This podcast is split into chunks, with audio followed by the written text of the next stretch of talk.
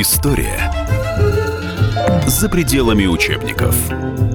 На радио «Комсомольская правда». Здравствуйте, уважаемые слушатели. Сегодня у нас в гостях известный политолог, доктор исторических наук Валерий Дмитриевич Соловей. Мы сегодня поговорим про революции, про нашу революцию, которая исполняется 7 числа, 99 лет, про цветные революции. Вот э, как раз недавно у Валерия Дмитриевича вышла, или выходит, вернее, вот сейчас книга про цветные революции. И первый вопрос. О чем эта книга? Эта книга анализирует опыт последних цветных революций, рассматривает неудавшуюся революционную попытку в России, потому что то, что происходило в России на рубеже 11-12 годов, в общем, вплоть до 13 это была попытка революции. И, естественно, ставит вопрос о применимости этого вот опыта цветных революций к современным российским реалиям. То есть я сказал бы, что книга актуальная. Ну, естественно, есть исторический экскурс. Что такое вообще революция? Ну да, вот вы сейчас об этом, когда говорите, уже предваряете мои следующие вопросы на самом деле, да? Вот давайте вот все-таки э, немножечко коротко определимся с понятиями, да? Вот ага. что такое все-таки цветная революция? Вы знаете, цветная революция – это очень броское название, которое закрепилось за революциями, потому что в них использовалась какая-то цветовая символика, да, причем это название оказалось настолько успешным, что когда в Ливане несколько лет назад была попытка, ну, скорее уже мятежа, то э, Госдеп сам назвал это э, кедровой революцией. Не участники протеста, а Госдеп. Угу. Ну, там, помните, это первая была бульдозерная революция в Сербии, потом Сербия, революция да. Рос или Гвоздик, э, чаще Гвоздик называют в Грузии, потом оранжевая революция на Украине, 2004 год, потом революция в Киргизии, Киргизия. в 2005, угу. первая, потому что была еще вторая революционная волна там. Вот э, потом арабская весна, но за арабской весной уже не закрепилось название цветных революций, поскольку эти революции проходили в определенном регионе, в одном, да, то они и вошли в историю как арабская весна. Но вот если рассматривать с научной точки зрения, ну, с академической, то эти революции все можно назвать демократизирующими, то есть э, революциями, которые пытались свергнуть прежние режимы и на их место установить, привести режимы демократические. Сразу скажу, что далеко не всегда это получилось, и вообще результат революции чаще всего бывает обескураживающим. Ну вот, если все-таки вернуться в историю, да, дате ага. к этой 99 лет, да, то вот э, наша революция, она, можно назвать ее с сегодняшними мерками цветной? Вот скорее февральскую революцию, да, она скорее подходит, да, вот под все... Вы знаете, да, вот это хорошо, что вы провели различия. Конечно, там с точки зрения сегодняшнего дня это был единый революционный процесс.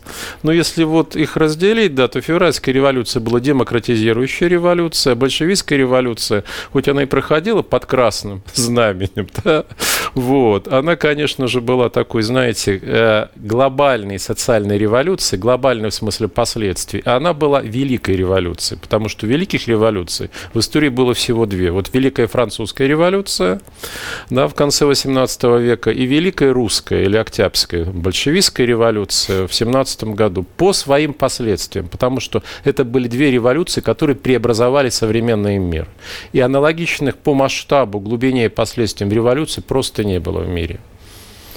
Ну да, потому что все-таки, да, вот опять же, классически это понимается сегодня, да, то есть э, происходит цветная революция там, где не хватает каких-то свобод, скажем так, да, или... Более или менее. Более знаете, или менее. Это... Народ выходит на улицу и да. используется все-таки народный протест, потому что революция Октябрьская 17 года, там, собственно, как такового уже протеста народного не было, там уже партия пошла вперед. А вот февральская да. революция именно, это был народный протест, собственно говоря. Никто же не думал, что в итоге получится революция. Может, ну, кто-то и думал. Да, конечно. это был, конечно, народный протест, но поскольку участие этого народа народа, это были солдаты, вы помните, было да, оружие, да. то это была организованная часть народа, я бы сказал, и чрезвычайно опасная, да, поскольку она на фронт э, не хотела отправляться. Вот. И в семнадцатом году была скученность в Петрограде, население города выросло за счет как раз э, солдат, которые несли тыловую службу, находились в казармах. Ну, в общем, да, вот эти революции, они носили более-менее стихийный характер. А большевистская революция,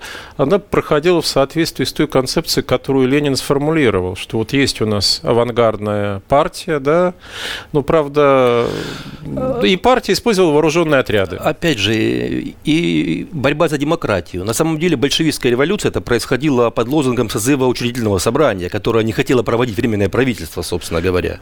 Ну, вы знаете, революционеры отличаются тем, успешные революционеры, что они используют самые широкие популистские лозунги. И это, я сказал бы, скорее для революции правило.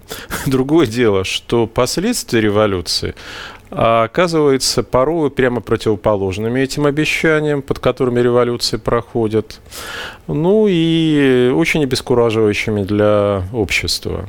То есть люди хотят свободы, справедливости. Все революции проходят под лозунгом требования справедливости, все без исключения. Но возникающая система далеко не всегда справедлива, возникающая взамен свергнутая. Ну вот, ну еще интересный момент, опять же, да, это вот с точки зрения манипуляции, да, и организации, так, если говорить про конспирологические разные ага. теории, да, про цветные революции, ведь цветные революции возникают либо в странах с молодой демократией, либо в странах с псевдодемократией. Ну, если брать там азиатские режимы, которые пытаются играть в демократию, да, собственно говоря, угу. но как таковой демократии там нет. И вот когда пытаются играть в демократию и манипулируя, вводятся люди на улицу. Вот возможно цветная революция, к примеру, в Великобритании.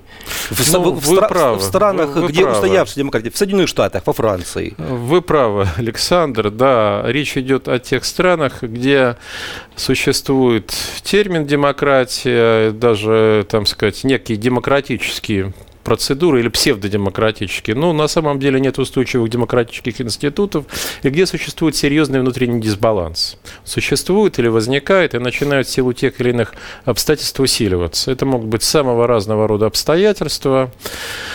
А, и очень важен, кстати, внешний пример. Ведь люди как судят? Вот мы живем в нашей стране, а рядом другие страны, да, где жизнь лучше, богаче, зажиточнее. Нам кажется, потому эта жизнь лучше, что там демократическая система. А у нас вот диктатура или полудиктатура.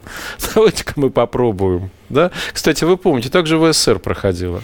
Да, да на рубеже 80-х, 90-х годов. Да, У нас было пор, очень облегченное, примитивное представление, да, да, что вот стоит нам установить демократическое правление взамен монопольной власти Компартии, и благо на трудящихся польются потоком.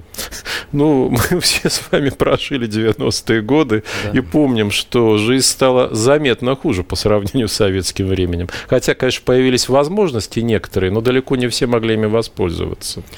Ну, в общем, да. Ну, вот, кстати, про 91 год заговорили. Угу. Это цветная революция, 91 год. А, да нет, я бы не назвал ее цветной. Это была революция системной по своему потенциалу, да. А, вы знаете, наверное, было бы правильно ее назвать буржуазно-демократической. Вот такая классическая буржуазно-демократическая революция по своему, именно по своим потенциям. Вот. Э, другое дело, что она не вполне смогла построить демократию, хотя переход к рынку она осуществила. Ну и опять же, революция 91 года, да, это одна из немногих революций, которая делалась сверху, скажем так, да, которая делалась это элитой. очень важное замечание, да, она была начата как революция сверху Горбачевым, вот, который проводил реформы, а потом реформы вышли из-под контроля, это могу точно сказать, это вот самооценка и Горбачева, и людей, которые были тогда в Политбюро, я с ними много говорил, у меня была такая возможность. Они мне это описывали, как ситуация вышла из-под нашего контроля, но она уже вызвала массовую динамику. То есть революция сверху а, соединилась с революцией снизу. И э, в результате Советский Союз исчез с геополитической карты. Продолжение через несколько минут.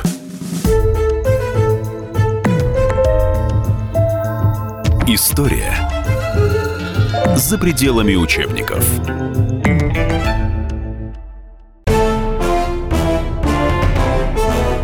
Товарищи солдаты и офицеры российской армии. Полковник Баронец разрешает обратиться. Звоните и задавайте накопившиеся вопросы. Угроза НАТО, жилье для военнослужащих и перевооружение России – Обо всем этом Виктор Баранец знает лучше других. Программу «Военный ревю» слушайте по будням с 5 вечера по московскому времени. История за пределами учебников. На радио «Комсомольская правда». Сегодня у нас в гостях известный политолог, доктор исторических наук Валерий Дмитриевич Соловей. Мы поговорим про революции.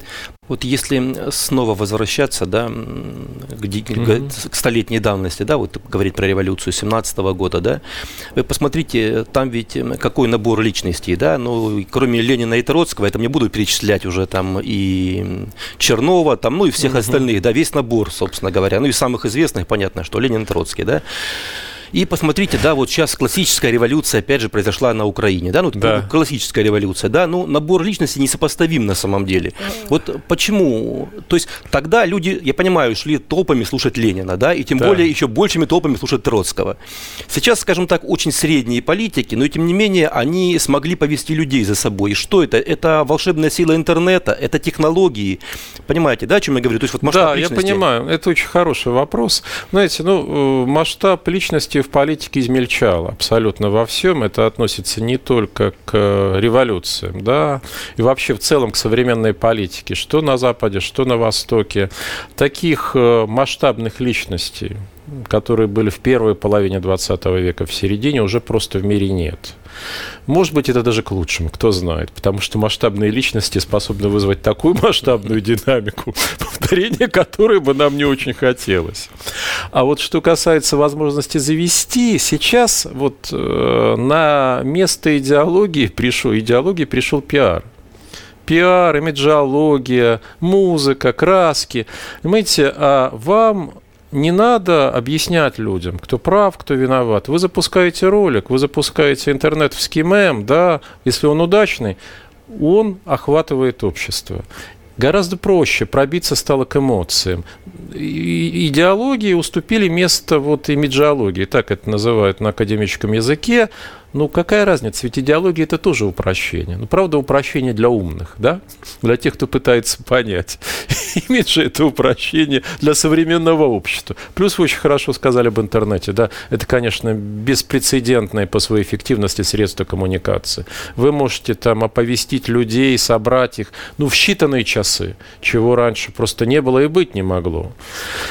Вот. Так что изменился мир, изменились э, инструменты, которыми пользуются, но все равно, что в начале 20 века, что в начале 21 века, все равно в центре революции, в центре этой вот квази-идеологии все равно находится идея справедливости. Причем различные группы под справедливостью понимают совершенно разные вещи. Да, но это же тоже способ манипуляции на самом деле, потому что это же точно такая же технология, как производство подсолнечного масла, только, скажем, немножко более сложная. Да? Вы сами только что об этом сказали. Да. Вот, поэтому справедливость вещь тоже очень относительная. Да, да я же да. с вами нисколько не спорю, я только могу, могу вас укрепить в этом, да. Но дело в том, что вот в определенный момент и, кстати, не очень понятно, почему это происходит. Так не удалось объяснить, несмотря на все усилия науки. Людям надоедает терпеть. Вот то, что они до этого переносили совершенно спокойно, вдруг для них становится невыносимым по совершенно непонятной причине. Да? И ничтожные поводы вызывают непропорционально большие последствия. А, то есть вы проснулись утром в одной стране, а вечером эта уже страна будет охвачена восстанием. Такие вещи не раз происходили. И причем происходили буквально на наших глазах. Не очень понятно, вот честно могу сказать, не очень понятно, почему это происходит. Поэтому для всех, кто исследует революции, вообще массовые возмущения, а, для них э, характерна приверженность такой аксиоме, что массовая динамика непредсказуема мы не можем сказать, когда то или иное событие превратится в массовый протест, в бунт, в мятеж, а то и в революцию. Не можем сказать, почему это происходит. То есть э, вы хотите сказать, что люди, которые все это затевают изначально... Они не знают. Они не знают, Они не знают, что у них получится. Я могу совершенно точно сказать. Потому что я имел серию бесед с теми людьми, которые вот находились в эпицентре революции, играли в них не последнюю роль. Я имею в виду цветные революции. И украинскую революцию, и грузинскую революцию, и не только вы, выходя на улицы, выводя людей, они не знали, ну, за исключением, возможно, Саакашвили, там развивалось все несколько иначе, они не знали, к чему это приведет. Они надеялись поначалу только на какой-то протест. Но динамика оказывалась для них в силу обстоятельств успешной. Это первое. И второе, очень важную роль в развитии революции играют ошибки власти, ошибки и глупости. Я могу сказать, что украинская революция или Майдан, вот украинцы ее называют революцией достоинством и Майданом, никогда бы не имела шансов на успех, я имею в виду вот вторая революция или второй Майдан, если бы не ошибки Януковича она бы рассосалась, она бы сошла на нет, она сходила на нет. Но две ошибки, которые были допущены властью, спровоцировали массовое возмущение и перевели революцию на новый виток. Вот э, если говорить да, про прививки от революции, скажем так, да, ну вот про Украину вы заговорили, да, я тоже сейчас об этом подумал, и потом, может быть, вернемся к России. Угу. Ведь у них уже была революция, да. оранжевая революция, и тоже с участием Януковича, скажем так, да? Да, он тоже был главным. Да, одним из главных одним из главных персонажей был Янукович, да, и тогда вот, собственно говоря, произошла революция прошел короткий срок, а если точно быть, я не, не ошибаюсь, 5 лет. Ага. И человек, который победил в революции, да, Ющенко, набирает, если не ошибаюсь, там порядка 5% рейтинга действующий президент, да, при всем административном ресурсе, при всем остальном, да? То есть ага проиграна революция, проходит короткий срок, ага. и возвращаются они опять на круги своя на самом деле. Происходит ровно то же самое на самом деле, ну практически ровно то же самое. Вы знаете, очень похоже, и в этом есть дурная бесконечность, но если чуть-чуть посмотреть вглубь истории, мы увидим, что во Франции революции сериями тоже происходили в первой половине XIX века, и это означает, что какие-то кардинальные задачи, да, поставленные, там, не знаю, Богом, историей, проведением, просто не были решены. Это первое. И второе, более простое технологичное объяснение, что власть допускает одни и те же ошибки и наступает на те же самые грабли. Это, кстати, очень часто происходит, чаще, чем может показаться. Э, в данном случае это просто были ошибки власти, потому что а главное в революциях, поверьте, не действия оппозиционеров – вот, революционеров, которые превращаются, не действия извне, там, умысел или просто пример э, подражания, а именно действия самой власти, потому что она провоцирует возмущение своими действиями неумелыми, да, там, тупыми, раздражающими, а затем, если она не может адекватно отреагировать, она дает этому возмущению разлиться и принять общенациональный характер. И это тоже аксиома, что если бы не действие власти, неудачные, глупые, да, раздражающие, наглые, то никаких бы революций не было. Ну, в общем, да, здесь можно с вами согласиться, здесь спорить э, сложно. И тем не менее, как правило, всегда, как правило, да, я не буду говорить про Великую Французскую революцию, угу. да, потому слишком что далеко слишком от далеко от нас Согласен. все это, да. Если говорить про революции, понятные на бывшем постсоветском ага. пространстве и в Восточной Европе, да. ну, все равно за всеми этими революциями стояли внешние силы, да, тоже Венгрию вот недавно брать, да. Ну, они Идали, участвовали, да? но вот понимаете, что значит стояли? Дело Дело в том, что очень важен всегда образец и пример. Запад влиял, вот влиял на революционный процесс самим фактом своего существования. Он был тем раем, той землей обетованной, к которой люди стремились помните, что и мы на рубеже 80-х, 90-х годов, мы же имели, не имели никакого реального представления о Западе. Мы не имели. В Восточной Европе, может быть, у чехов, у венгров оно было получше, у восточных немцев, но все равно оно было неадекватно тому, что потом они узнали. И вот этот миф, Запад – это некий миф, да, о лучшем мире, это вот утопия, движет революциями утопия. Вот надежда на то, что одним рывком, одним усилием воли мы можем в этот рай ворваться. Знаете, это на что похоже? Я думаю, что любой из наших э, слушателей не раз пытался начать новую жизнь. С понедельника, с воскресенья, с Нового года. Вот революция – это попытка начать новую жизнь для всей нации. Понимаете? Результаты оказываются чаще всего такими же, как когда мы с вами начинаем новую жизнь. Да, это понятно. И естественно, что те, кто находится у власти, и те, кто все это обслуживает, говорят, что революция плохо всегда. Конечно. Естественно. Естественно, она ставит под сомнение их э, да, гегемонию. Естественно. А революция это плохо или хорошо вообще в принципе, как вы считаете? Вы знаете, это э, вопрос, песня такой же, как можно вот спросить, плохая погода, это как, хорошо или плохо? плохо да. К сожалению, не обойтись. Вот, понимаете, революция – это исторически э, возникшая и существующая до сего времени форма политических и социальных перемен. Наверное, не самая желательная. Но и революция происходит тогда, когда с точки зрения общественных настроений, не с точки зрения внешних наблюдателей, общественных настроений, революция, э, ситуация зашла в тупик. Когда люди чувствуют, что они больше терпеть не могут. Хотя, конечно, если бы, скажем, граждане России в октябре 2017 года знали, что будет потом, год спустя, я думаю, что они бы большевиков передушили голыми руками. Потому что у людей не хватает фантазии никогда вообразить, что может произойти. Но в тот момент, в феврале 17 октября, им казалось, хватит терпеть. Ну, да, это кажется, уже выходом, предел. Да, да. да, мы больше не можем. То же самое было и на Украине. 91 год. Конечно, то же и, самое эйфория, было конечно, да, была в СССР. Да, да. Кажется, ну вот все, все, вот сейчас мы выйдем, сметем этот порядок и построим быстро, быстро новый мир. Продолжение через несколько минут.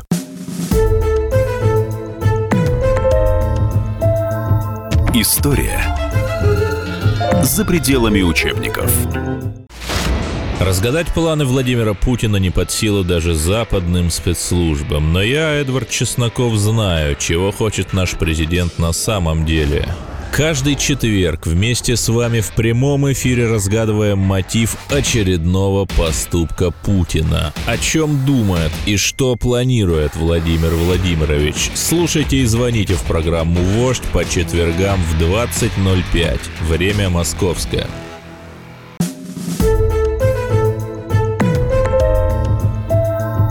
История за пределами учебников на радио «Комсомольская правда». Сегодня у нас в гостях известный политолог, доктор исторических наук Валерий Дмитриевич Соловей. Мы говорим про революции. Я понимаю, что ага. на примерах э, чужих революций, да, чужих революций учиться никто, никто не будет, да? Ну хорошо, на примерах... На собственных. На собственных, да. Мы, я поэтому и спросил про Украину, потому что там это произошло очень короткий промежуток времени, на да. самом деле. Одна революция, потом, собственно говоря, она, скажем так, проиграла эта ага. революция, то есть вернулся Янукович, и наступила вторая стадия этой же самой революции. Вот э, отсюда вопрос. В России возможна цветная революция сегодня? Самый интересный вопрос. Вы знаете, я думаю, да, что она возможна. Но это не означает, что она неизбежна и предопределена. Вот чего нельзя сказать о революциях, о том, что вот революция в этой стране точно произойдет. Бывают страны, которые на грани революции балансируют десятки лет, и в них ничего не происходит. Но я бы сказал так, что сейчас революция выглядит более вероятной, чем несколько лет назад. И я объясню почему. Из-за кризиса. Во многом из-за кризиса кризиса. Из-за того социально-экономического кризиса, в котором мы оказались, который оказался тяжелее, чем можно было предположить, люди это ощущают, у них у них исчезает ощущение позитивной перспективы, у них начинает формироваться постепенно ощущение того, что, а, а собственно говоря, что будет, если мы выйдем на улицы? Мы уже и так все потеряли. Я могу вас уверить, что через год это ощущение окрепнет, потому что есть своя определенная последовательность в изменении массовых настроений. И второй очень важный фактор – это напряжение в элитах. У нас очень любят говорить о расколе в элитах. Раскола нет сразу. Но есть очень высокое напряжение. Из-за чего напряжение? Из-за сокращающихся ресурсов, которые элиты сейчас пытаются переделить, да, из-за того, что у элит тоже возникло ощущение исчезновения перспективы. Потому что если раньше они рассчитывали на то, что интегрируются в глобальную, там, в западную элиту, да, то сейчас у них горизонт, я бы сказал, заметно приблизился, и планы стали не столь радужными, да, и перспективы. И это вызывает очень сильное напряжение. И третье, конечно, это сокращаются ресурсы самой страны, потому что если раньше возникало где-то напряжение, протест, что делала власть? Она поступала благоразумно, она оказывала помощь да, этой группе. То есть она могла быстро э, купировать этот локальный конфликт. Сейчас вы знаете, что денег нет. Да, но все-таки вот то, о чем мы сейчас с вами говорим, это, наверное, больше не цветная революция на самом деле, да, потому что вот все-таки, если говорить, да, опять же, про февральскую революцию, да, которая была, ага. там народ не хотел идти на войну. Вот, не массово. очень хотел, это не правда. Очень. Уже война шла, совсем да, не хотел года, идти на войну, да. потом э, не хватало хлеба и все прочее. Все да? правда. На да. сегодня, ну, готов ли народ выйти на улицу из-за того, что не может купить себе Ford Focus? Я, честно говоря, сомневаюсь сильно. Александр, вы правильно сомневаетесь, но дело в том, что в современных революциях на улице люди выходят не от того, что им нечего есть, а выходит в основном средний класс да, у которого была 3-4 года назад перспектива, потому что уровень жизни рос, перспективы тоже улучшались. Вы там каждые полгода меняли телефон, ну, раз в год точно на новую модель, правда? Два-три, раз, два-три года вы меняли машину, пусть и в кредит покупали, сказать, покупали квартиру в ипотеку, а сейчас вдруг выясняется, вы и кредит-то уже отдать не можете. Не то, что там, значит, купить новую модель, да, а кто-то рядом нисколько себе ни в чем не отказывает, роскошествует. Длину яхты не собирается уменьшать. И вот в такой ситуации, вот эта несправедливость, которая в ситуации экономического благоденствия была вполне приемлема, начинает очень сильно раздражать и казаться нетерпимой. А главное, что меняется ощущение вот этого среднего городского класса. Он три года назад, этот человек, эта семья была новым средним классом, теперь это новые бедные. И когда люди ощущают, начинают осознавать, что это уже надолго, это не на год, не на два, это уже, как нам говорит правительство, лет на 20 то как они себя будут чувствовать, как они себя поведут? Никто, понимаете, вот я вам говорил, массовая динамика непредсказуема. Никто не знает, как они себя поведут. Просто риск увеличивается. Согласен здесь, но с этой точки зрения для нас вот э, события на Украине это просто манна небесная, потому что да. люди же видят, к чему это приводит. Потому что если я сегодня стал жить хуже, чем вчера, и я выйду на улицу, это не значит, что я стану жить лучше. И вот вам получаются конкретные примеры, которые мы сегодня видим, что люди вышли на улицу за лучшую жизнь, а стали жить еще хуже, собственно говоря. Вы очень точно, очень точно характеризовали э, такую, знаете, э, вакцинацию Украины Украиной. Это и пропаганда российская использует, использует очень эффективно. Она показывает, да вот смотрите, что произошло там. И эта пропаганда работает, потому что, скажем, градус радикализма в российском обществе там, с 14 по 15 год заметно снижался. Люди боялись. И они и сейчас боятся. Они боятся, что может стать хуже. Но, а, еще раз повторю, в общественном сознании происходят некие подспудные процессы, говорящие о качественных переменах. И спустя какое-то время, скорее всего, уже в следующем году, ну, с высокой вероятностью в следующем году, мы увидим, что качество массового сознания изменилось. То есть людям надоест терпеть. И вот этот страх, который работал, страх потерять то, что есть, перестанет их сдерживать. Не всех. Давайте уточним.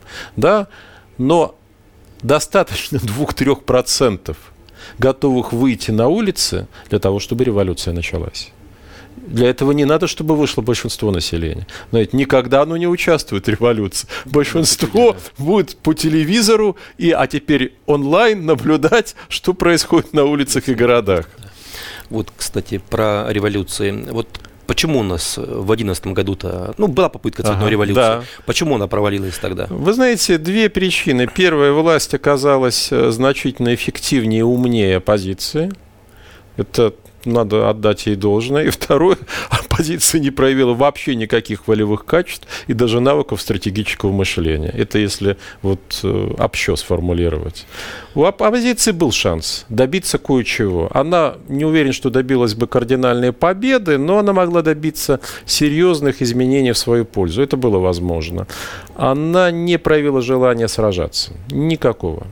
То есть на самом деле было такое ощущение у власти, оно сложилось, что это была имитация борьбы. И более того, для оппозиции вот эти массовые протесты оказались неожиданными так же, как и для самой власти.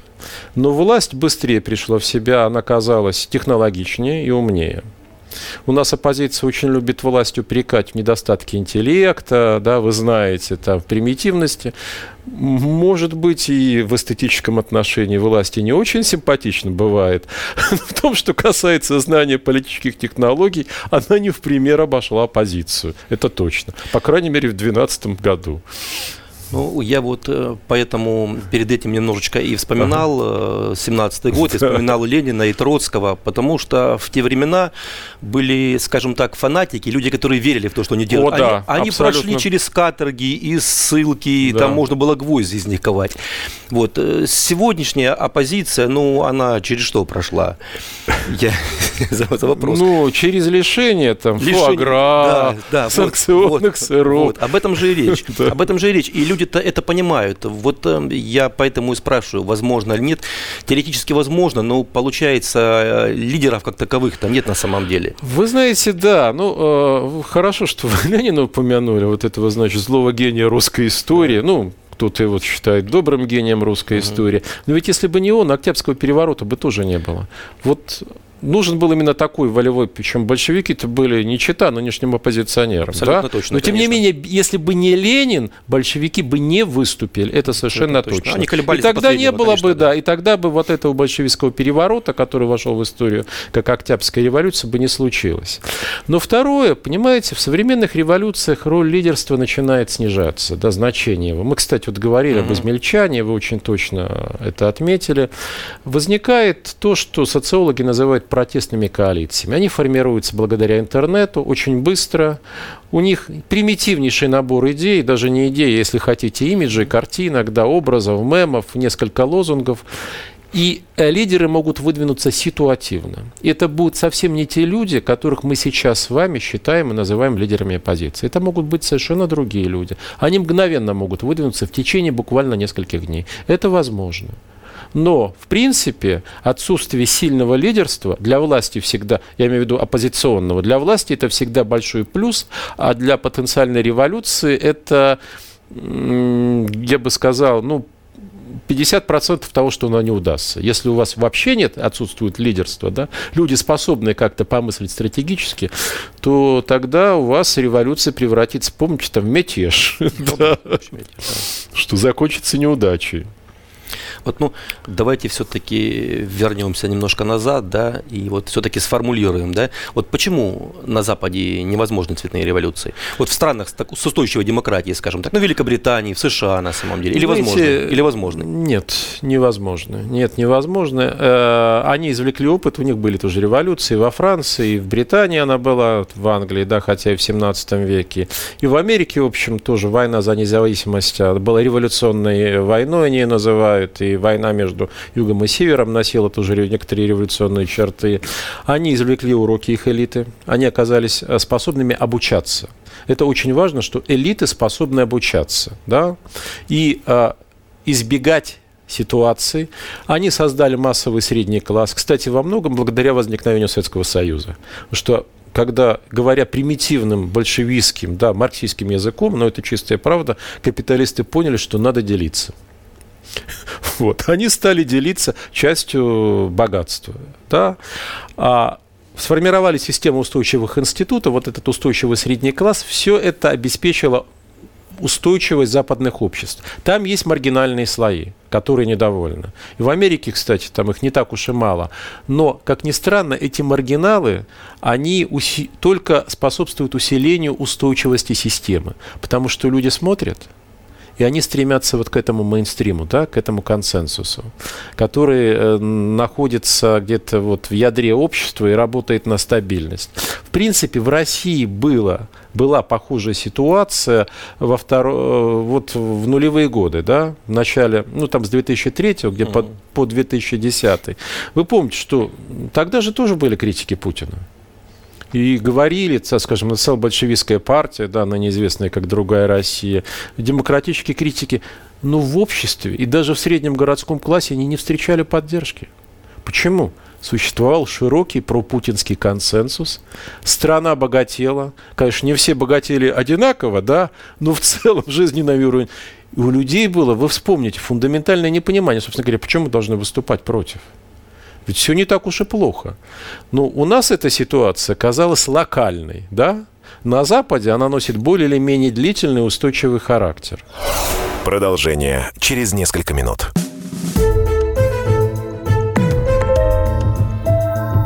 История за пределами учебников. И сошлись они в чистом поле, и начали они биться. Каждый за свою правду. И не было в той битве ни правых, ни виноватых. Звон стали. Крики поверженных. Самый беспощадный проект радио «Комсомольская правда».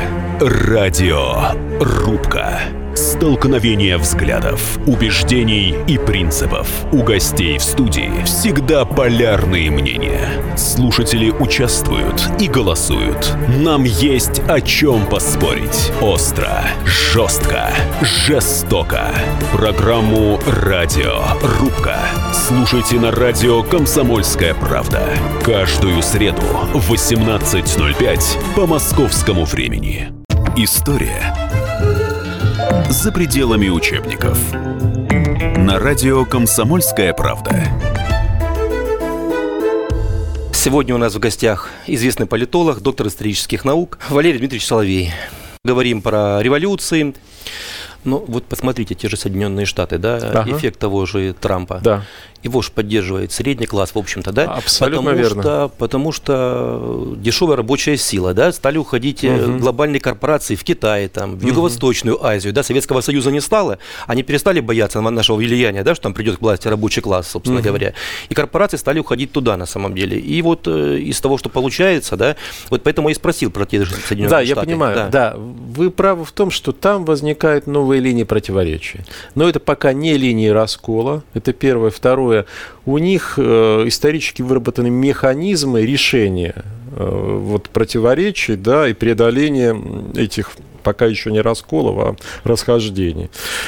У американской система очень гибкая, очень динамичная, и как бы нам не хотелось, чтобы Америка рухнула под тяжестью собственных ошибок и преступлений, чтобы доллар упал, знаете, я бы сказал, что 30-40 лет они от этих потрясений гарантированы. Вот такая перспектива. До 2050 года приблизительно, да, там все будет стабильно. Так что тем, кто на это надеется, надо надеяться, в свою очередь, еще и на долгую жизнь. Там другие, возникают, конечно, другие серьезные проблемы проблемы. В Европе, связанные с нашествием мигрантов, со старением населения, да, но они не предполагают революцию как путь решения. Там будут другие пути. Там, если революция, то скорее в области биотехнологии. Да? Вот, вот такая революция. Когда удастся продлить продолжительность жизни средняя до 120-150 лет. Это решаемая задача уже. Уже решаемая. Она будет решена как раз до 2050 года, даже раньше. Причем люди в возрасте 120 лет, они будут по своим физическим, ментальным кондициям находиться находиться вот в возрасте нынешнем от 50 до 55. Понимаете? Это кажется фантастикой, но мы с вами помним, что 20 лет назад нельзя было вообразить ситуацию, что вы можете держать в кармане небольшую коробочку, которую вы можете позвонить в любой уголок земного шара. Да? Ну, да, если брать 15-17 век, там 30 лет продолжительность жизни, собственно, понятно, да, что конечно. да. Вот, ну, и все-таки давайте в нашу страну вернемся, да, да еще все-таки поговорим про цветные революции. Вот вы сказали, что все-таки есть у нас такие неприятные, да? Ну, Вари- факторы варианты, риска, назовем факторы, факторы риска, риска, да, да, конечно. Что снижается уровень жизни. Но вот э, интересный момент, посмотрите, ведь основная поддержка власти, основная mm-hmm. поддержка власти, это все-таки даже не Москва, Санкт-Петербург, конечно. это регионы. И Все при верно. э, регионы, и это люди с гораздо более низким уровнем жизни на самом деле. И они поддерживают власть. Вот, а, зажрались. Александр, да, давайте такой, да. мы добавим, они пока ее поддерживают. Более того, я склонен полагать, что они Путина будут поддерживать очень долго, но это не означает недовольство конкретной областной администрации, конкретным префектом, да, конкретным директором завода, конкретным менеджером. Протесты в провинции не будут носить антипутинский характер, да, как они могли бы носить и будут скорее носить в Москве и в Питере. Они будут направлены против властей местных да, они будут направлены там за решение каких-то социально-экономических текущих задач. Но объективно это создаст очень благоприятный фон для политических выступлений в столице, в, масс... в столицах, в Москве и Петербурге, понимаете? Да, ну, здесь понятно, это может быть вопрос больше философский, либо не вопрос рассуждения про недовольство губернатором, мэром, директором завода. Я ага. в молодости больше 10 лет проработал на заводах, ага. я ни разу ни одного рабочего не слышал про очень хорошего директора завода. У нас, как правило, ну, народ недоволен властью любой, на самом деле, это, на местном уровне. Это, я бы сказал, это, видимо, наша русская норма. особенность наша, да. Да, но иногда вы готовы к протесту. Иногда вы можете выйти на улицу. И никто не знает, почему это происходит. Понимаете, вот есть классика социологии, да, когда людей на заводе опрашивали, вы будете завтра участвовать в забастовке? В Англии это было. Хорошая социология, качественная. Нет, нет, нет. На другой день никто из них не вышел на работу. Понимаете, точно так же с протестами в России. Вы их опрашиваете, они мало того, что еще и говорить-то боятся, правду, честно. Не-не-не-не, а вдруг завтра они выйдут на улицы. Никто этого не знает. И обратите внимание, что власть на всякий случай готовится к самому худшему. Вот я имею в виду там формирование Росгвардии, да, и некоторые меры, которые она предпринимает, но она готовится к этому. Ну, нас... Но она не так уж уверена в своей собственной прочности и совсем не уверена в том, что народ ее обожает. Ну, обожать он ее, правда, и не должен, да. Вот. Но вот эти все рейтинги, о которых мы говорим, вот, понимаете, там рейтинг Путина стабилен, да, стабильно высокий. Но рейтинги-то всех властных институтов, всех государственных снижаются. Ну, давайте вернемся угу. к революции 17 -го года. У нас еще время немножко есть, да? Большевики почему победили?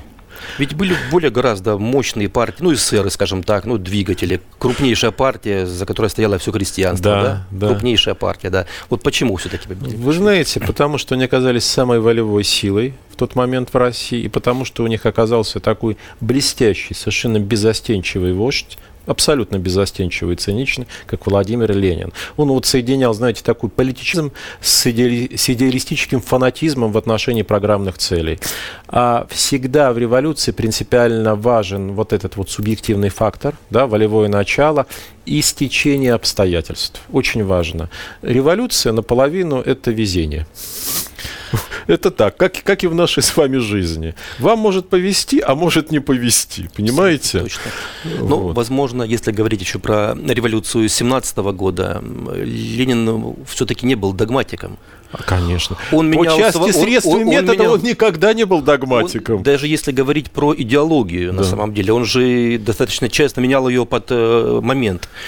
Может быть, из-за этого и проиграли эсеры, скажем так, или меньшевики, они же были догматиками вами, до мозга костей, Я, я с вами конечно. согласен. Ну, понимаете, были они догматиками или людьми принципах, вот можно ведь да. так. Да. А вот а у Ленина был один принцип – надо к власти прийти.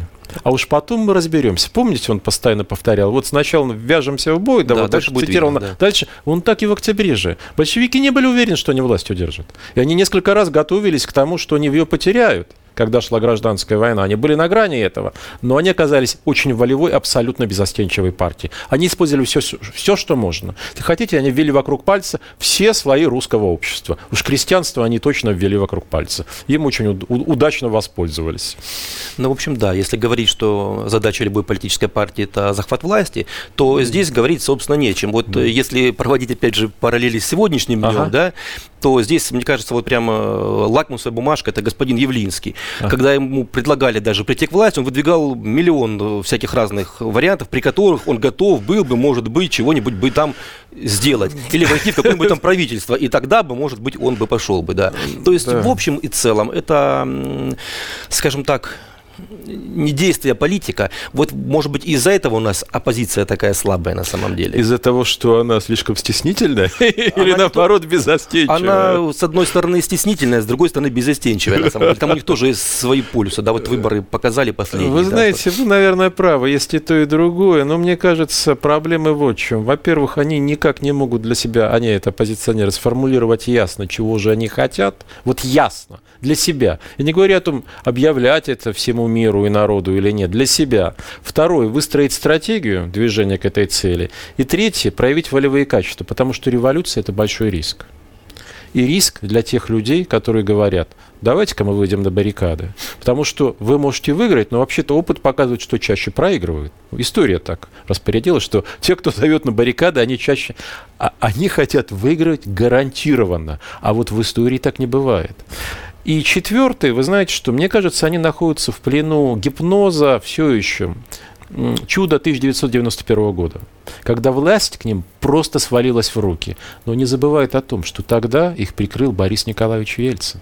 Ну, вот Сейчас может, правда, у оппозиции была, аналогичного да. по масштабу да, да. человека просто нет. Нет, там а Навальный, как бы к нему не относиться, он, конечно, не сравним, да, с Борисом. Борис Николаевич ведь не москвичом был. Это было принципиально. Он был человек из народной гущи, ну, да. с промышленного Урала. И его воспринимали как своего повсюду. Сейчас нет. Но они находятся вот в плену этого мифа, что им должны власть дать. Этого никогда, нигде в мире не происходило. За власть надо бороться и рисковать, в том числе собственной жизнью, а не только карьерой. В заключении, что я хотел вас еще спросить, да, mm-hmm. вы у нас же э, словете э, прогноз, ага. прогнозистом. Да. А коль скоро мы заговорили про э, цветные революции, да. вот где у нас возможны цветные революции в ближайшее время, в принципе, на постсоветском пространстве, вот в мире, в принципе, вот где, возможно, были бы цветные революции? И с чем это связано? Вы знаете, постсоветское пространство, все-таки вот Россия, Украина, Белоруссия, а в меньшей степени сейчас Киргизия остаются, мне кажется, наиболее уязвимым местом. Вот в силу целого стечения обстоятельств. Украина в силу очень тяжелого кризиса и в силу растущего там недовольства, и там возможен серьезный политический кризис. Ну, там, возможно, который... череда революции на самом деле еще. Это вот... Э, да, хотя я не думаю, что это случится там. Ну, вот объективно, если оценивать, да, вот страны наиболее подверженные риску, вот это все-таки Украина. Белоруссия, несмотря на то, то, что там, кажется, все Лукашенко зацементировал, это не совсем совсем так. Вот. И Россия тоже. Политолог, доктор исторических наук Валерий Дмитриевич Соловей. Ну что, наверное, спасибо большое. Спасибо вам спасибо большое. за интересную беседу.